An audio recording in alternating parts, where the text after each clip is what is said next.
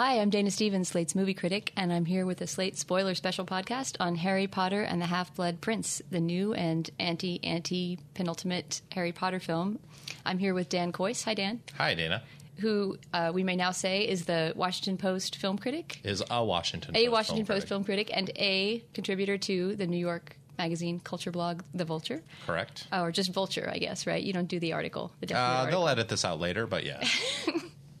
Okay. So we, we're coming into this totally fresh. I want you here in the studio with me, actually, which is very nice to, to see you, by the way. It's fun not to just be in Washington talking to you over an ISDN line. right with a video with a video hookup. But I wanted you here because you're the resident Potterphile of Slate, and I think you've spoiled all the previous Harry Potter movies that that have.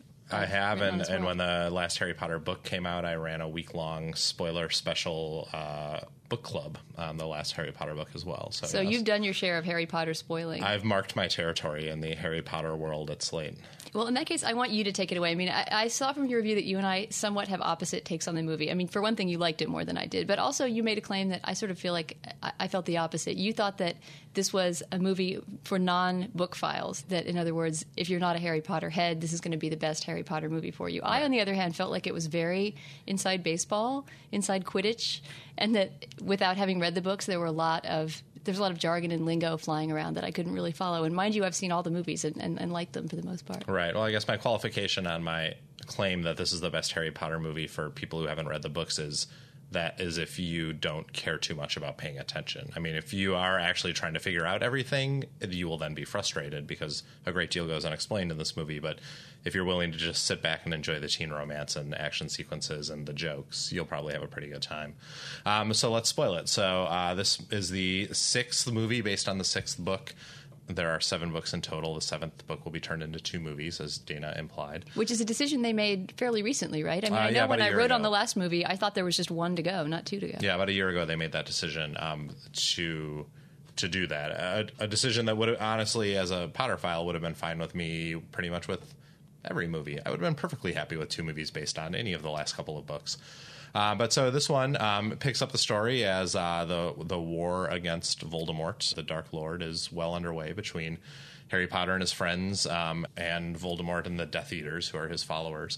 Harry Potter's just lost his godfather, Sirius Black, who was killed by a follower of Voldemort. Um, and he returns to school for his sixth year with a mission. The mission is sort of twofold. It's a mission that Dumbledore, the headmaster of Hogwarts, gives him. It's one, to learn more about Voldemort, about the opponent who he presumably will one day face. Um, and the second is to uh, tease a memory out of the new potions master, Horace Slughorn, who's played by Jim Broadbent in this movie, um, who is a former Hogwarts teacher who was once a teacher of Tom Riddle, the boy who grew up to be Voldemort.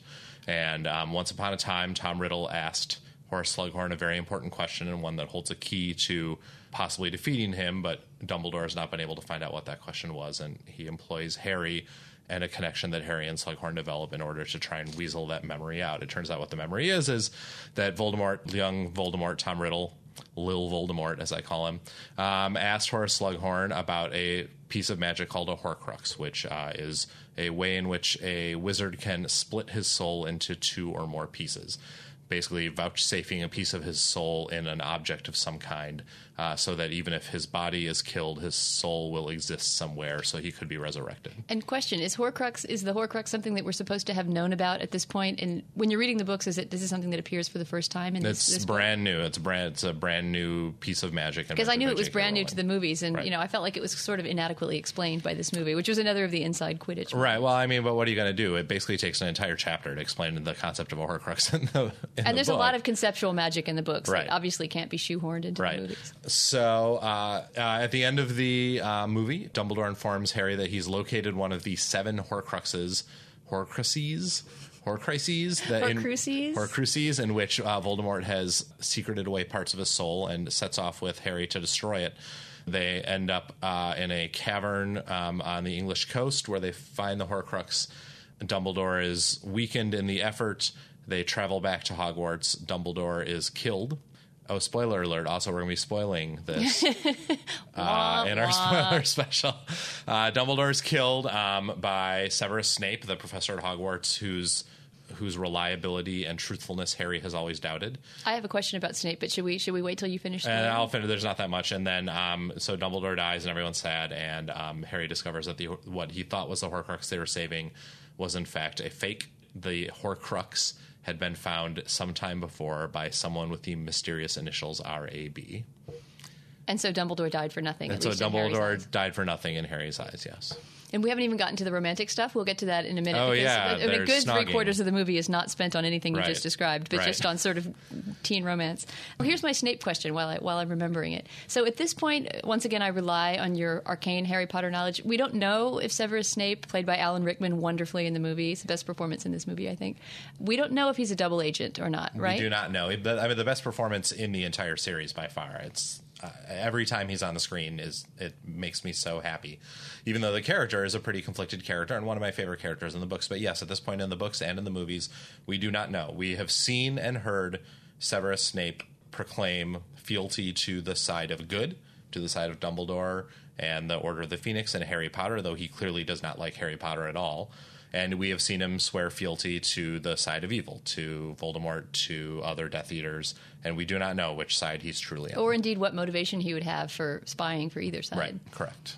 Right. So that's that makes the next the next chapter seem juicy to me, which is a strange thing about this movie that I didn't particularly like it, but I still can't wait to see the right. next two chapters. There, I mean, there's a lot of stuff to be uncovered, and some of it is very satisfying, and some of, in the books at least, and some of it is somewhat unsatisfying. I would say the the reasons behind Snape and his story are fairly satisfying. I thought, given that he's my favorite character, and his his story ended in one of the ways that I hoped it would end. But that's for that's for two years from now. Right. Yeah, that's going to have to summer dangle there for 2011. some time.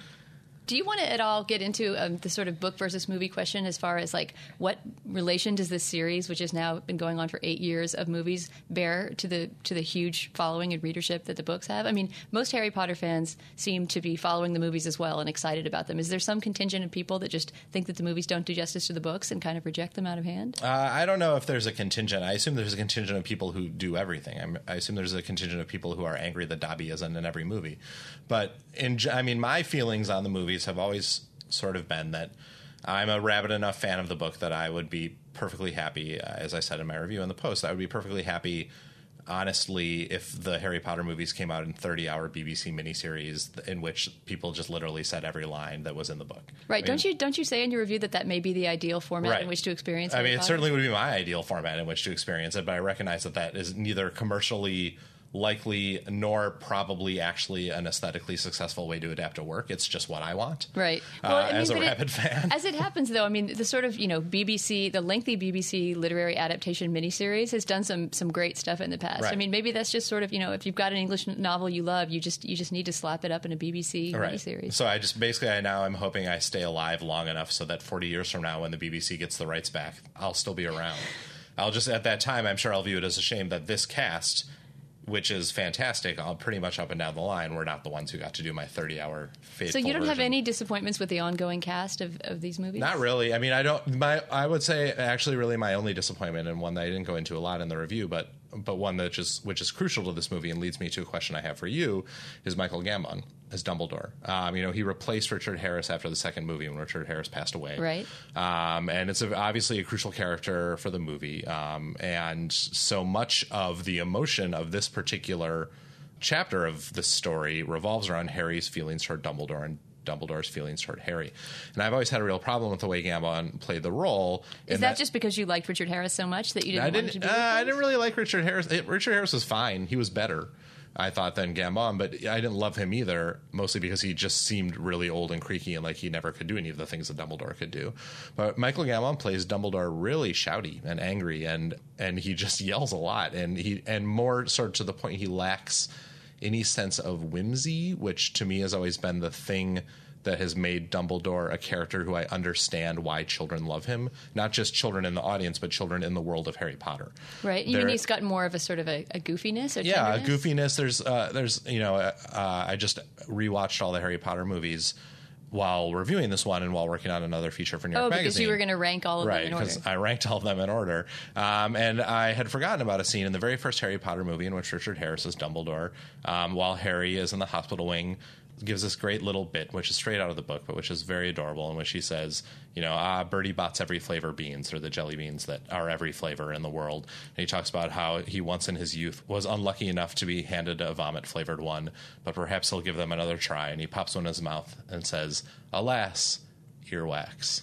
And that's the kind of like sort of just like very charming and non-serious note that has sort of disappeared. it is actually Dumbledore. hard to, he- to imagine Michael Gambon Right. saying "Alas, Yeah, earwax." and Michael Gambon has a lot of energy, and he's very sprightly in the role, and you can buy him as a powerful wizard in a way that you maybe couldn't buy Richard Harris, but you can't buy him as someone who Harry loves, and you certainly don't have any sense, I don't think, if you haven't read the books. And this is the question I wanted to ask you: Do you get the impression that Dumbledore really, really cares for Harry? Uh, as an extension, how moved were you, or were you not, by Dumbledore's death at the end of the movie? Right. Yeah, that is a huge question to ask someone who's not a, a, bookophile. I mean, I think I was basically as moved as the movie without the book factored in wanted me to be, Mm-hmm. you know? And maybe that's part of why this movie left me cold is that that is an inside baseball moment where you have to bring in the character development that you have in J.K. Rowling and you don't have in David Yates' film Right. version. But- But, but I had to import a little bit of feeling. In fact, essentially when I watched, I never saw any flaws in Gambon's performance per se, but I can't say that it strikes me as an electrifying one. And I couldn't help always but measure him against a great wizard performance on film, which is Ian McKellen Right. in the Lord of the Rings movies, who obviously brings, I think, a lot more sort of tenderness and, and richness to the role. Yes, and and the and there are a lot of I thought attempts to make Dumbledore as Gandalfy as possible in this. I mean, right down to like the underground battle and him and him opening a door with his hand and magic and the stone, which is very obviously Lord of the Rings-ish, but also just there there was a McKellian sort of spring to his step, I thought, in this movie, and there were a lot of attempts to give him like that swirling,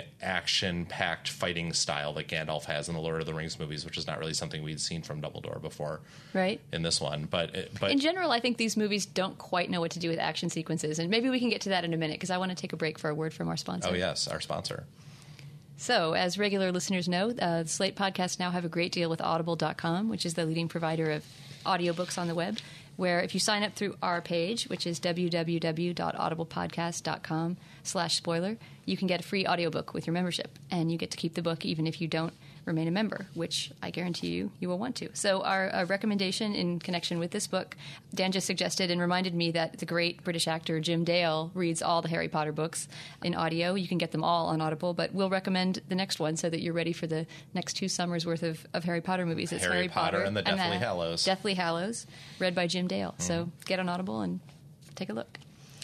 All right, so let's get back to what was my what was my Action complaint? sequences. Action sequences. Yeah, I mean that's definitely true in this movie, which has very, very even you as a fan of this movie have to admit it has very little action over the running time. It sort of all comes in a clump in the last you know one sixth of the movie or something. Right. The, The, only big- the only previous action in the movie is in fact was in fact inserted for the movie. That scene in which Bellatrix Lestrange and that other dude attack the Weasley's house is not in the book at all, and it, it seems clear that at some point someone in Hollywood said we can't have the only action sequence in this movie be in the last ten minutes.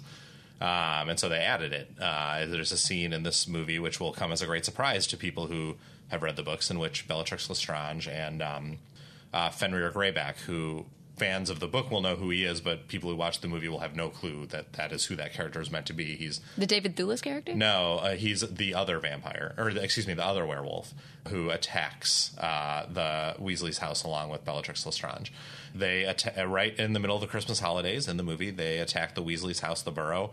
They almost get Harry and Ginny, and they in fact burn the house to the ground, which for fans of the book will lead them to wonder, well, where will all the scenes that occur at the Burrow in the seventh book occur?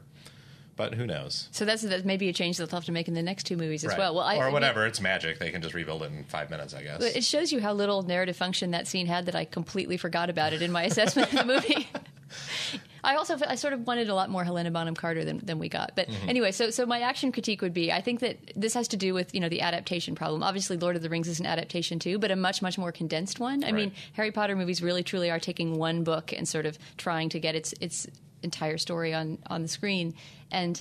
I feel like in the name of getting all this exposition across and all this character development and all this romance in the case of this movie, that you know they do sort of forget that we go to movies like this to watch stuff happen, and you know people face each other with various magic wands and weapons or whatever. And Right, and the action sequences have never been a real specialty of this series. I mean, they there have been a couple of really good action sequences in the six movies, but I would say that the in this movie they continue the problem they've always had, which is that people pointing wands at each other and shouting is not like inherently dramatic. Right, No yelling Latin many- phrases. Right, no matter how many jets of green light you shoot at each other, or no, I mean, it's no matter what you do, they have not found a way to make those either seem dangerous or real in any real way, which is a problem considering that I, I don't think it will be a big shock to you to know that there's a gigantic magic fight at the end of Harry Potter and the Deathly Hallows, and so I, that I, I think I have a, a great deal of worry that that's just going to play very poorly. Abracadabra, take that. Right. It's like, I mean, how many times can you show people yelling a Avada Kedavra at each other and people just barely almost being hit by the spell? Which is quite a lot of the action of the last part of the last book.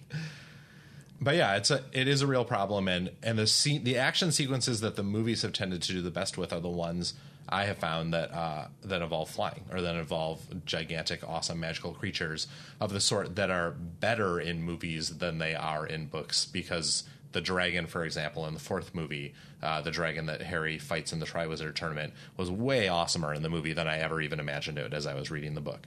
Whereas people pointing wands at each other is never awesomer in the movie than it was when I read the book. Yeah, the impression I have from the movies in general is that there aren't too many moments that they probably make things happen cinematically that couldn't have happened on the page. That it's more of a sort of one attempt to recreate some kind of magic that's happening on the page. And I should also say that my current relationship to the Harry Potter books is I'm waiting till my daughter's old enough to want to read them, and then we'll read them together. Why should I read them now when I'll have to read them all out loud Right. repeatedly over the next few years? You anyway? just you just saved like 150 hours of your life. Yeah, exactly. I mean, these books are huge tomes. I'm not going to read them more more times than I have to, but who knows? Maybe I'll read them and, and fall completely in love. Okay, well, Dan, thanks so much for joining me on the, the spoiler that only you could have done with me as well as you did. Um, and uh, please join me again on the next spoiler special. I'll see you uh, in the fall of 2010 when Harry Potter and the Deathly Hallows Part One, Harry, Hermione, and Ron go camping forever comes out. And well before that, I hope as well. Okay, for Slate.com, I'm Dana Stevens. Man, that sunset is gorgeous. Grill, patio, sunset. Hard to get better than that. Unless you're browsing Carvana's inventory while you soak it all in. Oh, burger time. So sit back, get comfortable. Carvana's got thousands of cars under $20,000 just waiting for you. I could stay here forever. Carvana, where car buying meets comfort, meets convenience. Download the app or visit Carvana.com today.